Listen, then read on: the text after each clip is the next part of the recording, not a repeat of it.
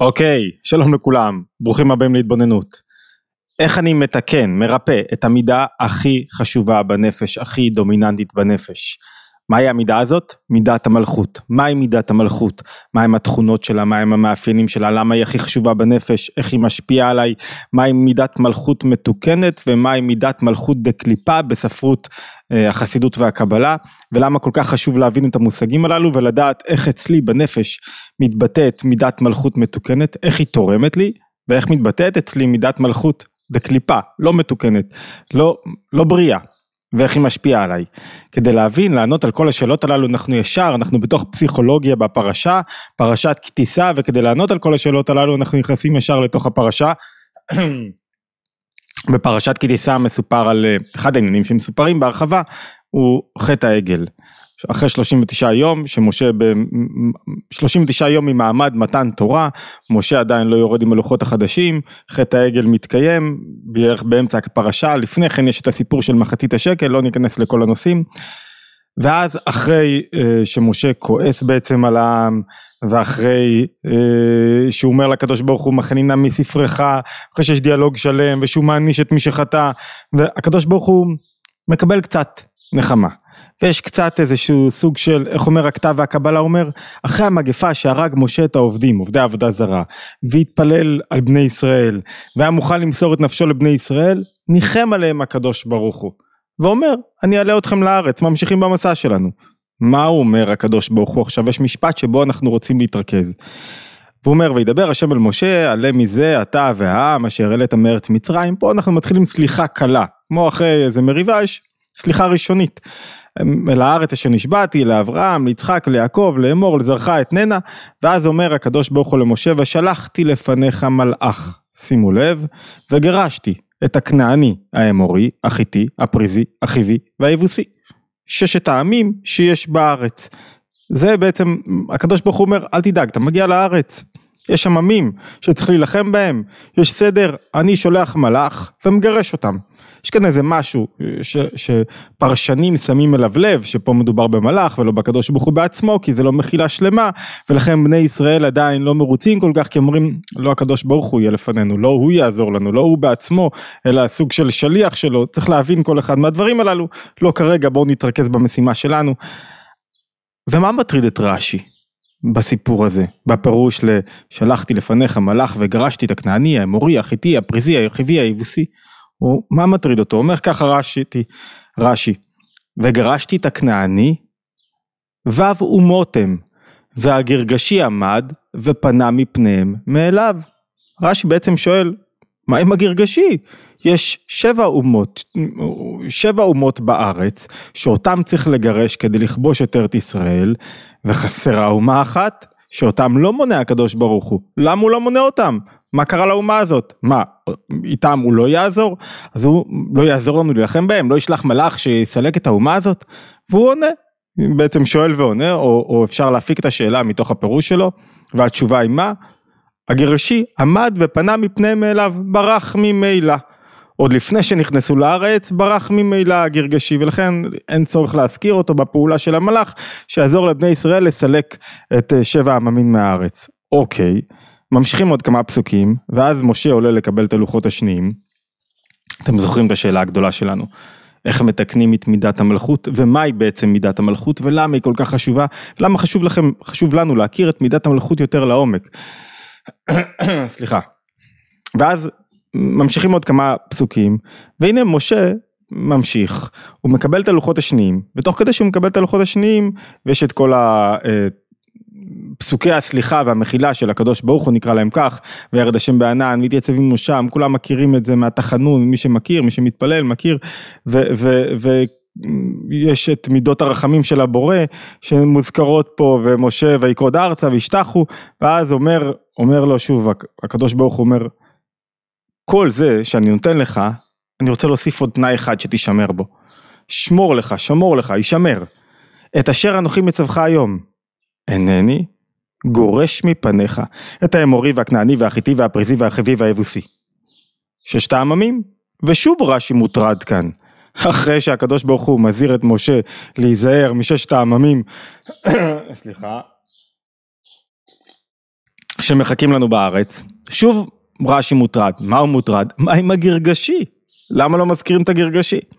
ושוב אומר רש"י, ואבומות יש כאן, כי הגרגשי עמד ופנה מפניהם כאילו ממילא. ומהם השאלות שמטרידות אותנו בשני הפסוקים הללו שחוזרים על עצמם באותה פרשה?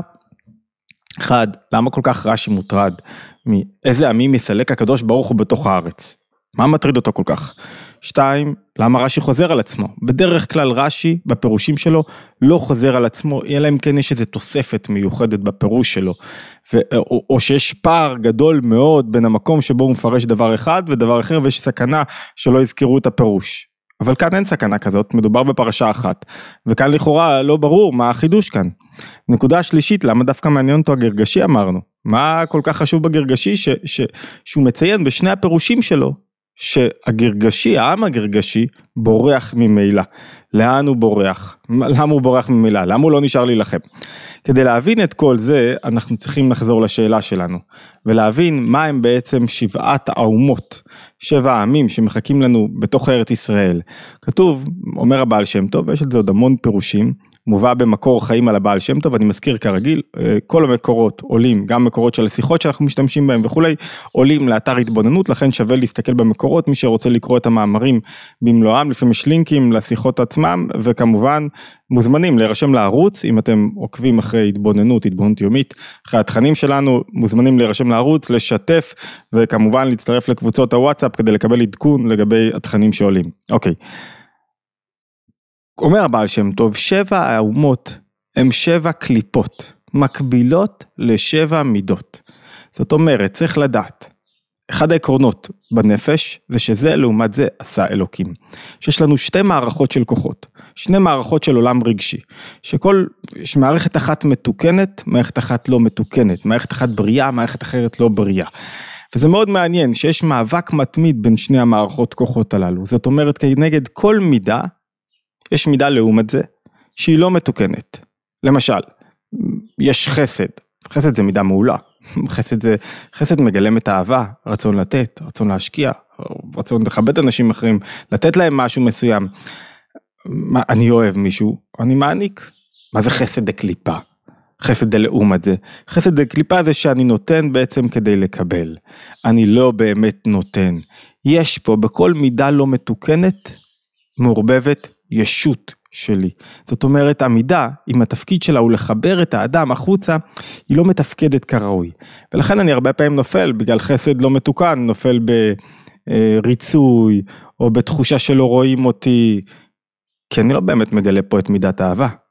אני לא באמת מגלה פה, אני אוהב כדי שאוהבו אותי, אני נותן כדי שייתנו לי, הכל הופך להיות אינטרסנטי, אין פה מידה אמיתית שמחזקת, מחבק, מחברת אותי עם מישהו אחר, אינטרסים שייך ל, ל, לתפיסה שכלית, לאיך שאני רוצה לראות את החיים, זה לא רגש נכון ומתוקן, יש אה, גבורה דקליפה, גבורה מתוקנת היא מידה מאוד חשובה, היא מידת הדיוק, מידת הצמצום, מה אומרת גבורה מתוקנת? אומרת שאני שואל את עצמי, מה נכון במציאות הזאתי, לאן אני צריך להלך, איך צריך לנהוג, כמה צריך לתת למישהו מסוים, גבורה כלפי הזולת, איך אני שם גבולות לילדים שלי, למה אני שם גבולות, למה גבולות הם לא דבר שרירותי, למה גבולות עוזרים להם להתפתח, זה קשור למידת הגבורה, הורה שנותן בלי גבול, חסרה לו מידת הגבורה.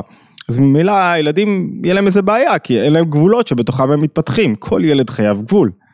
זאת אומרת, חסד זו מידה של חובה, יש חסד דקליפה, גילוי לא נכון של אהבה. גבורה דקליפה מהי? מהי גבורה דקליפה?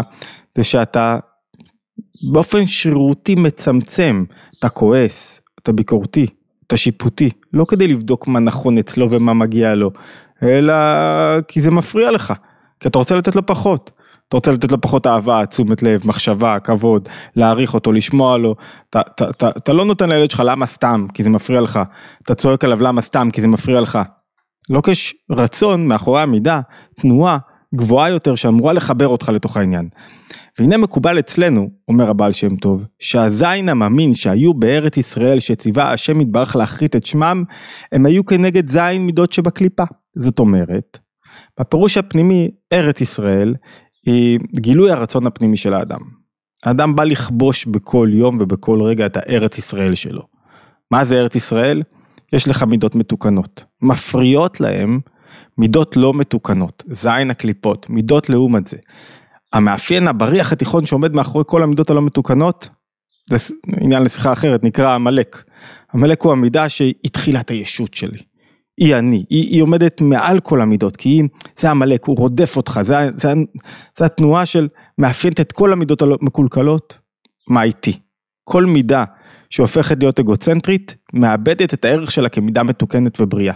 ובסופו של דבר תסתובב כנגדך, כי אתה תשלם על זה מחיר, כי כשהכל, אני שוקל, כל המידות שלי הם סביב עצמי, אני לא באמת מתחבר לאף אחד, אני לא באמת קשור לאף אחד. אוקיי, אז אומר רב"ל שם טוב, הנה אנחנו יכולים להבין את כל המידות, יש לנו את סוד המידות. סוד המידות זה סוד שבעת העממין שהיו בארץ שצריך לכבוש ולתקן. הכנעני כנגד חסד, והחיטי כנגד גבורה, והאמורי כנגד תפארת, והפריזי כנגד נצח, והוא מביא הסברים בכל דבר ועניין, והחיבי כנגד הוד, והיבוסי כנגד יסוד. מה נשאר לנו? מביא את ההסבר, זה מאוד יפה, אולי בהזדמנות נפתח את כל אחד מהששת המידות הללו, האמורי, למה, למה זה כנגד תפארת וכולי, יש בו פיור פנימי בשם ובמהות של העם, אבל אני רוצה להספיק לתפוס את הנקודה שלנו. מי נשאר לנו? הגרגשי, ברוך הבא, הגרגשי, הגרגשי, מה, מה, מה, מה הסיפור שלו? מה, איזה מידה הוא מייצג? את מידת המלכות. מה זה גר, גרגשי אומר מלשון גרגותני, גרגותני. מה זאת אומר גרגותני? זה הסל שבתוכו שמים דברים, והוא אומר שהסל הזה הוא כאילו עשוי ממשהו שקשור לעפר. מה זה הסל הזה? אין לו, הוא, הוא רק נושא את כל המידות האחרות.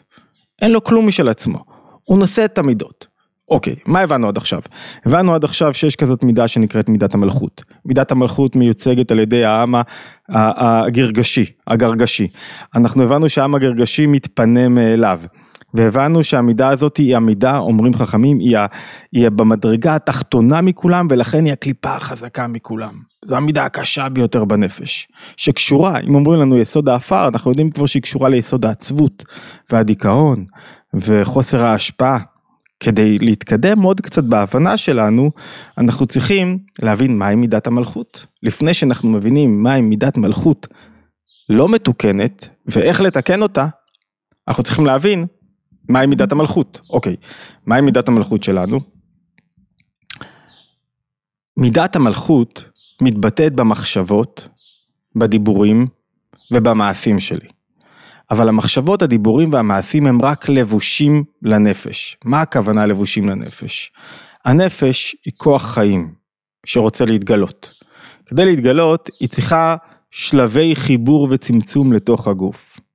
חלק מהשלבים הללו עוברים דרך כוחות הנפש, שזה המידות בעצם, שהם כאילו לוקחים את הנפש ומחברים אותי לגוף ומחברים את הגוף למשהו נוסף. אבל יותר מזה המידות גם מתלבשות בתוך לבושי הנפש, שנקראים מחשבות שלי, דיבורים שלי ומעשים שלי. אוקיי, המלכות עצמה היא לא מחשבה, דיבור או מעשה. המלכות עצמה היא הרצון להשפיע בתוך הלבושים. הרצון שלי להשפיע על מישהו אחר. זאת אומרת, מידת המלכות. כוח המלכות זה המידה שתמונה, נטועה בכל אדם, זה, וזה הרצון שלו להשפיע. זה נקרא בשפת החסידות, יש לזה שתי שמות, שני ביטויים, תחזיקו רגע ראש, זה נקרא מצד אחד שטח המקבל במשפיע. כלומר, כל אחת מהמידות האחרות, אני יכול להיות איש טוב, איש של חסד, אבל כרגע אין לי איפה לבטא את החסד שלי. השפעה חייבת מושפע. זה נקרא שאני חייב אנשים שהם כמוני, אני לא רוצה להשפיע על הפרות, או על בחללי חיים, זה לא ה... אני רוצה להשפיע על מישהו שהוא כמוני, אין מלך בלי עם זה נקרא, תזכרו זה מידת המלכות, ו... אבל עדיין, אני רוצה להשפיע על מישהו שיש לו יכולת החלטה עצמאית. כאילו להשפיע על אמא שלי, או על מישהו קרוב אליי, ש... שלא, שממילא איתי, פחות, פחות מתבטא את כוח ההשפעה שלי, פחות חשוב לי. על מי אני רוצה להשפיע? על מישהו שהוא כערך שלי, במידה מסוימת, אבל הוא רחוק ממני. הוא בעל דעה עצמאית. אה, אותו לשכנע. זה כיף. אומרים על חבדניקים, שאם אתה לובש לבוש חבדי ואתה תבוא ל-770, מרכז חב"ד העולמי, אה, לא יתייחסו אליך. אבל אם אתה מקועקע, וואו, הכי הרבה תשומת לב תקבל. למה? כי רוצים להשפיע על מישהו שהוא כמוך, כערכך, אבל רחוק ממך. זאת אומרת, מידת המלכות שנטועה בכל אדם, יש בה רצון השפעה, שנקרא שטח המקבל במשפיע, זאת אומרת שיש לי, המקבל, יש לי איזה ערך כלשהו למקבל שהוא אצלי ואני רוצה להשפיע עליו. או במילים אחרות, בלשון אחרת, זה נקרא גם כוח הפועל בנפעל. שאני רוצה להביא את הפעולה שלי ושזה יתבטא בתוך הנפעל. מה מאפיין את מידת ההשפעה? שהיא משלימה את כל המידות האחרות. היא יוצרת בהם את השטח הזה, שבו אני עכשיו מגלה את החסד שלי, כאילו רק חסד אני יש לי רצון לאהוב. להשפיע עם האהבה שלי זה כבר לוקח את האהבה ומוריד אותה באופן אחר, הרבה יותר משמעותי. זאת אומרת, הרצון להשפיע טמון באדם, וזה הרצון להתחבר לאנשים, להיות קצת כמו מלך עליהם. ובמלך, אם אנחנו ממשיכים לאפיין, זה, אל, אל תיקחו את זה בהבנה הלא נכונה של מלכות, זה מידה בנפש, זה לא שיש לי עכשיו, אה, אה, או למישהו מאיתנו, יש כאלה עם כל מיני אה, תסביכי גדלות מסוימים כאלה ואחרים, אבל זו מידה בריאה מאוד בנפש, אדם שלא רוצה להשפיע, זה אדם שיש לו משהו חסר, חסרה לו במידת המלכות. אדם שמסתפק, אדם שלא רוצה שיותר יקנו ממנו, יותר יקשיבו לו, יש פה משהו לא בריא, חסרה לו מידת המלכות. תכף נראה מה זה מידת מלכות מתוקנת ומה זה לא. עוד כמה מאפיינים של מידת המלכות. אחד, היא כמו סל, אין לה מעצמה כלום. מה הכוונה אין לה מעצמה כלום? היא רק מבטאת את המידות הפנימיות יותר. זאת אומרת, מה אני רוצה להשפיע? אהבה. מה אני רוצה להשפיע? עיקשות. מה אני רוצה להשפיע אה, טוב, מה אני רוצה להשפיע תוכן. היא, רק מבטאת משהו. כוח ההשפעה הוא ניטרלי.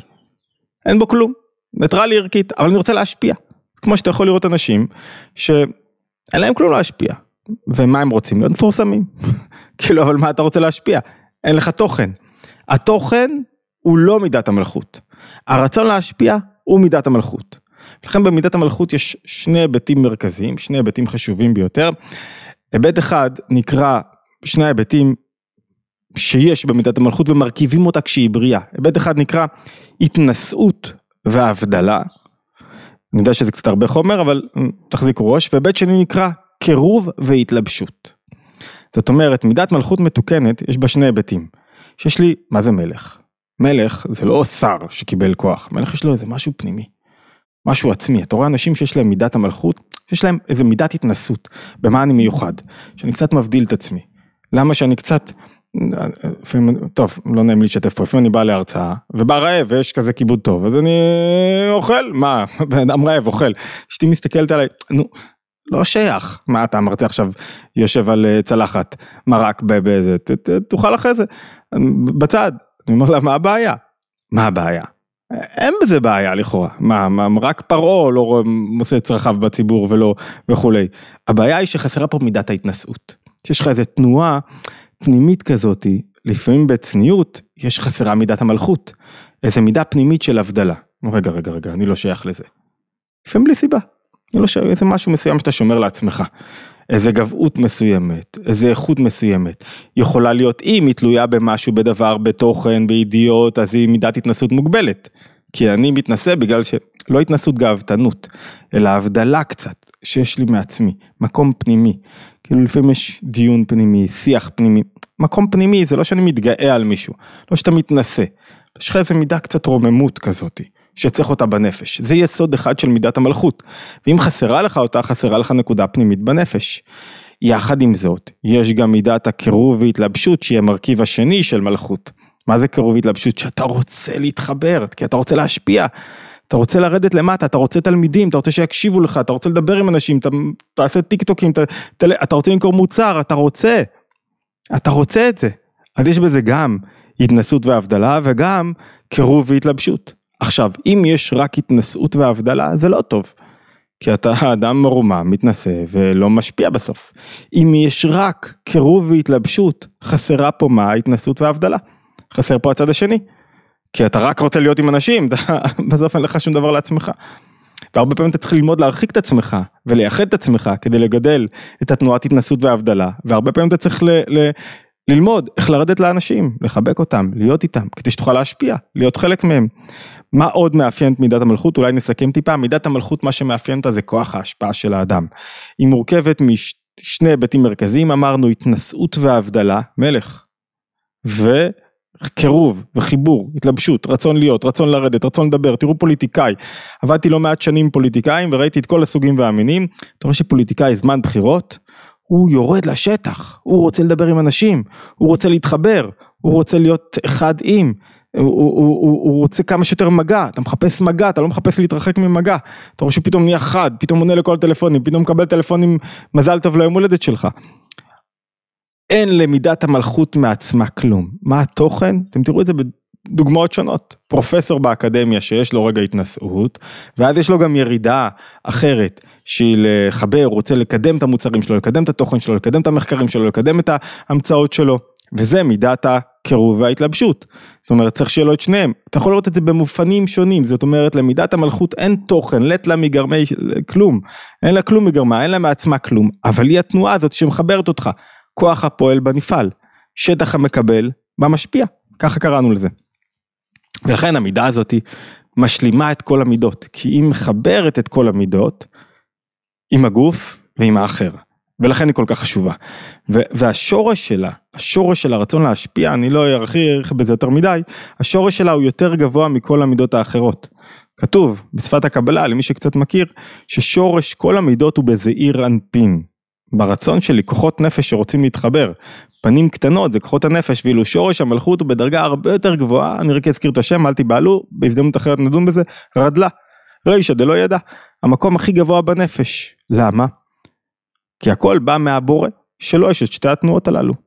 לא יש את מידת המלכות, כשאנחנו בראש השנה אומרים תמלוך עלינו וכל פסוקי מלכויות, מצד אחד יש לו את ההתנשאות שלו כבורא, הבורא, כאילו, מצד שני הוא רוצה לרדת לתוך העולם, זו תכלית הבריאה, זו כוונה, הוא רוצה להיות פה איתך, הוא רוצה להיות במקומות הנמוכים, הכי נמוכים שלך, בהתמודדויות, בשאלות, בקשיים, בכל מה שנמצא, הוא רוצה הכי למטה, זאת אומרת חייב להיות לו מחשבה, ואומרים שישראל עלו במחשבה, חייב להיות במחשבה הקדומה שלו, שטח המקבל במשפיע, כאילו יש בו, הוא חושב עליך, גם כשהוא בהתנסות שלו, גם כשהוא במקום גבוה. יש מקום מסוים שבו אתה נמצא, שייך אליו. לכן יש את שתי התנועות הללו. אנחנו רוצים ששתי התנועות יתגלו. גם ההתנשאות וההבדלה, שאתה לא שייך, זה נקרא קדושה, וגם הירידה למטה. אוקיי, הבנו מה זה מלכות, פחות או יותר. מהי מלכות דקליפה? אני רק אזכיר שכשלומדים מאמרים ושיחות לעומק, אז יש אלפי אזכורים שונים, למשל, של המידות, של מידת המלכות. והאזכורים מובאים במובנים שונים, ולכן ככל שלומדים יותר, יש יותר ביטויים של כל מושג, יותר מאפיינים, ואתה יכול לראות יותר הבנה יותר רחבה, שלא אחת סותרת את השנייה, אלא שיש בה עומקים. מהי מלכות דקליפה, לא מתוקנת? אתם לבד יכולים לדעת. שאני, כשמישהו נופל במידת האפר, בעצבות, אמרנו את זה כמה פעמים כשדיברנו על דיכאון, הוא לא רוצה באמת להשפיע, הוא רוצה לקבל. הוא רוצה שיעריכו אותו, שיזכרו אותו, שיחקקו את השם שלו בדפי ההיסטוריה. הוא זה העניין, לא ההשפעה שלו. מה עוד אין לו? אין לו שטח המקבל במשפיע. הוא מדבר רק על עצמו, הוא חושב רק על עצמו, הוא לא חושב עליך, הוא לא חושב על איך הוא יכול לגרום לך להשראה גדולה יותר. במקרה אחר, הפוך, הוא רוצה להשתלט. להשתלט עליך. הוא לא רוצה לגרום לך להשראה, ללמוד, להתפתח. הוא לא רוצה להשפיע באמת. חסר לו את כוח הנפעל בפועל, הוא רוצה רק לקבל, זה מלכות דקליפה. ולכן היא גוררת מחשבות שליליות, חרדתיות, לא רצויות, עצבות וכולי וכולי. עכשיו אפשר לחזור לתוך הפרשה שלנו ולהבין אותה טוב יותר. אני רוצה רגע לקחת אתכם לשיחת הרבי מלובביץ' בשנת תש"מ 1980 שבה הוא מבאר את הנקודה הזאת והוא מבדיל בין שני הפעמים. זוכרים? אני מזכיר לכם בטח שכחתם כבר. אני מזכיר לכם איפה היינו. אחזנו בשאלה למה? למה התורה לא מזכירה בשני, בשני פסוקים בתורה, לא, בשני פסוקים בפרשה שלנו, למה היא לא מזכירה את הגרגשי? ושלחתי לפניך מלאך וגרשתי את הכנעני, האמורי, החיטי, הפריזי, הרכיבי והיבוסי, איפה הגרגשי? וזה מעשי טריד את רש"י, רש"י אומר ו' אומות והגרגשי עמד ופנה מפניהם מאליו.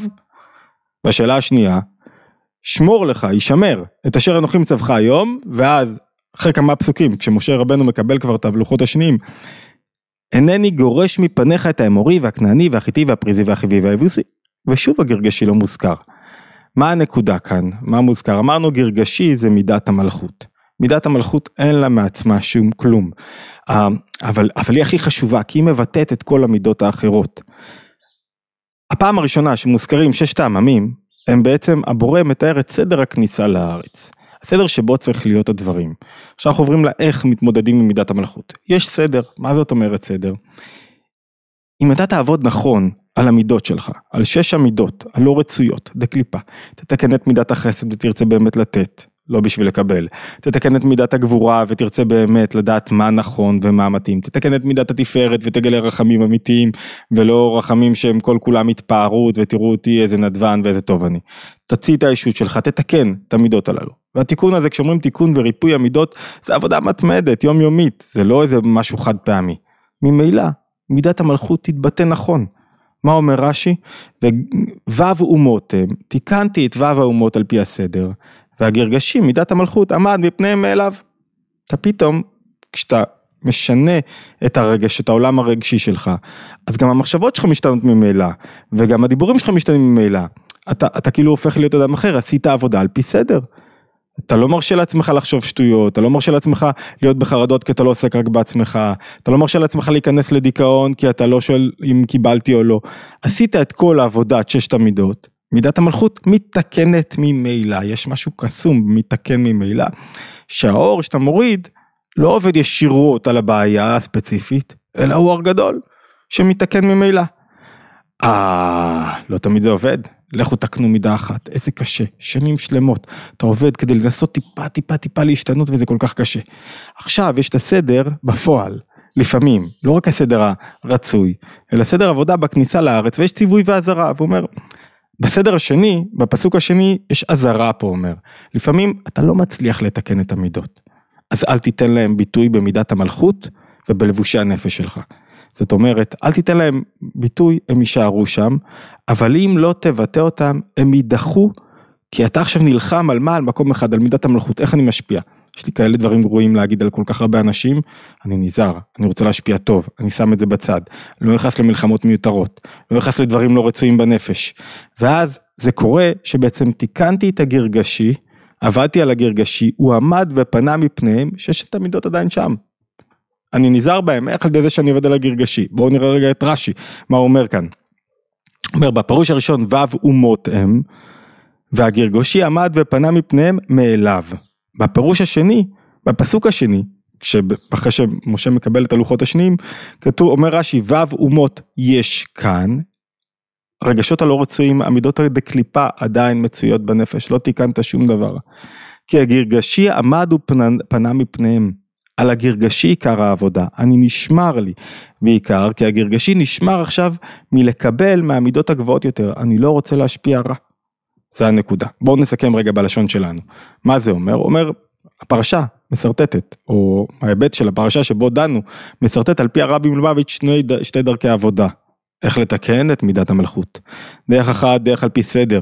אתה מתקן את כל המידות שלך, וממילא אתה רוצה להשפיע טוב. כוח ההשפעה הוא ככה חשוב ביותר בנפש, הוא משפיע את מה שיש לך לתת. אם אתה לממן את עצמך לאהוב, אם אתה אדם קנטרן וכל היום ביקורתי וכל היום ממורמר, אז מה אתה משפיע? רע, מרמור. אבל אם אתה עובד על הרוע והמרמור ומלמד את עצמך לאהוב אנשים ולראות את התכונות החיוביות, בסופו של דבר תשפיע טוב.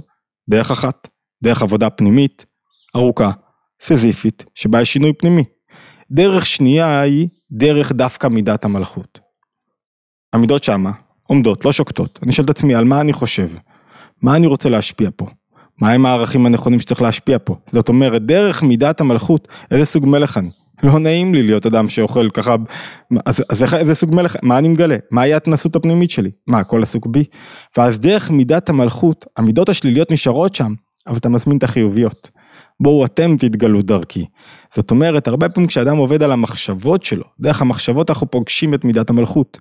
כשהוא עובד על המחשבות עצמם, זה עבודה חיצונית, זה לא עבודה פנימית, אתה עובד על הכלי, אתה לא עובד על האור, אתה עובד על משהו מרוחק יותר, דרך העבודה הזאת, פתאום אתה לאט לאט לאט משנה את מה שאתה מביא לתוך העולם. אתה אדם רע בטבע שלך, אבל אתה לא נותן לרוע ביטוי. אתה אדם חרדתי בטבע שלך, אתה לא נותן לחרדות ביטוי. ואז אתה מזמין כל הזמן דברים חיוביים, אבל מה? יישמר לך, שמור לך. למה? כי אתה כל הזמן בסיכון, שמה? שהמידות הלא טובות יבואו ויתגלו. שהמידות הלא רצויות יתגלו, כי לא עבדת עליהם עבודה ממשית, אתה רק עבדת על מידת המלכות. וכשאתה עובד על מידת המלכות, אם אני מסכם את זה במילה, אתה שואל את עצמך, מה אני משפיע על העולם? כל פעם שמישהו מעלה איזה פודקאסט, איזה וואטסאפ, משתמש ברשתות חברתיות, תשאל את עצמך, מה אני משפיע פה? ואם אני אומר אני משפיע רק איך אני נראה, כנראה זה לא טוב. אני משפיע בו משהו טוב, בום. העברתי אור, העברתי משהו חיובי, גרמתי למישהו להשראה, גרמתי, רציתי להשתלט, רציתי שיכבדו אותי, אתה תאכל כאפה. למה? כי אתה רוצה לקבל, אתה לא רוצה באמת להשפיע. אוקיי, תפסנו את שתי התנועות, תנועת המלכות היא לא, עכשיו כל אחד צריך לשאול בצורה אימונית. רגע, איך תנועת המלכות באה לידי ביטוי אצלו? האם באה לידי ביטוי בצורה מתוקנת או בצורה דקליפה? אם באה לידי ביטוי בצורה דקליפה זאת אומרת שהכל סביבי. אני לא באמת משפיע, אני רוצה לקבל. אין לי שטח המקבל במשפיע. שטח המקבל במשפיע, אין לי שטח של מי שאני רוצה להשפיע עליו, אני לא באמת חושב עליו, לא באמת בודק אותו, אני לא באמת רואה מה הוא צריך, אני רואה מה אני רוצה להביא לעולם. אם אין לי את מידת המלכות מתוקנת, אם חסרה לי התנשאות אמיתית והתלבשות וקירוב, אם חסרות לי את שתי התנועות הללו, כנראה משהו במידת המלכות שלי לא מתוקן. וזה יאיים עליי בסופו של דבר בעצבות, בעצלות, בדיכאון וכולי וכולי. ומה הדרך לתקן את מידת המלכות? באחת שתי דרכים, דרך ארוכה, לימוד, עבודה על המידות האחרות, הורדת אור חדש, דרך קצרה יותר. לשאול את עצמי בפירוש, מה אני רוצה להשפיע, מה אני רוצה להביא לילדים שלי, אני רוצה לקבל שהילדים שלי יהיו המשרתים שלי או, או, או, או החברה שלי כשאני מבוגר, או אני, אני גדל לילדים בשביל עצמי, או כי אני קיבלתי פיקדון ואני רוצה להביא אור חדש לעולם, כוחות חדשים, הם הילדים שלי. ויש ילדים אמיתיים, ויש תולדות שאדם מביא לתוך העולם. אוקיי, התבוננות יומית, עברנו תמיד פסיכולוגיה בפרשה קצת יותר ארוך, מוזמנים שוב להצטרף לערוץ, וכמובן אם אתם בספוטיפיי, אז אה, להצטרף שמה במעקב ותגובה, להשתמע בהתבוננות היומית הבאה.